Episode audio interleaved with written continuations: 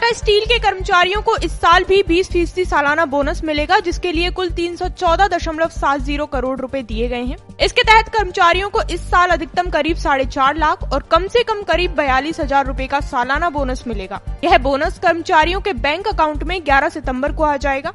Tata steel management व Tata workers union के बीच इसे लेकर मेमोरेंडम ऑफ़ सेटलमेंट साइन हुआ है। बता दें कि टाटा स्टील मैनेजमेंट व टाटा वर्कर्स यूनियन के बीच बोनस संबंधी बातचीत पहले से तय फार्मूले के तहत शुरू हुई थी। फार्मूले के मुताबिक कर्मचारियों को इस साल करीब दो सौ अट्ठानबे करोड़ रूपए बोनस ही मिल रहा था, जो प्रतिशत के हिसाब से अठारह फ़ीसदी था। जबकि पिछले साल बीस फ़ीसदी बोनस तो मिला था ही साथ ही बीस हज़ार रूपए गुडविल अलाउंस भी मिला था। इसलिए कर्मचारी मांग कर रहे थे कि कंपनी इस साल उन्हें कम से कम 20 प्रतिशत बोनस दे।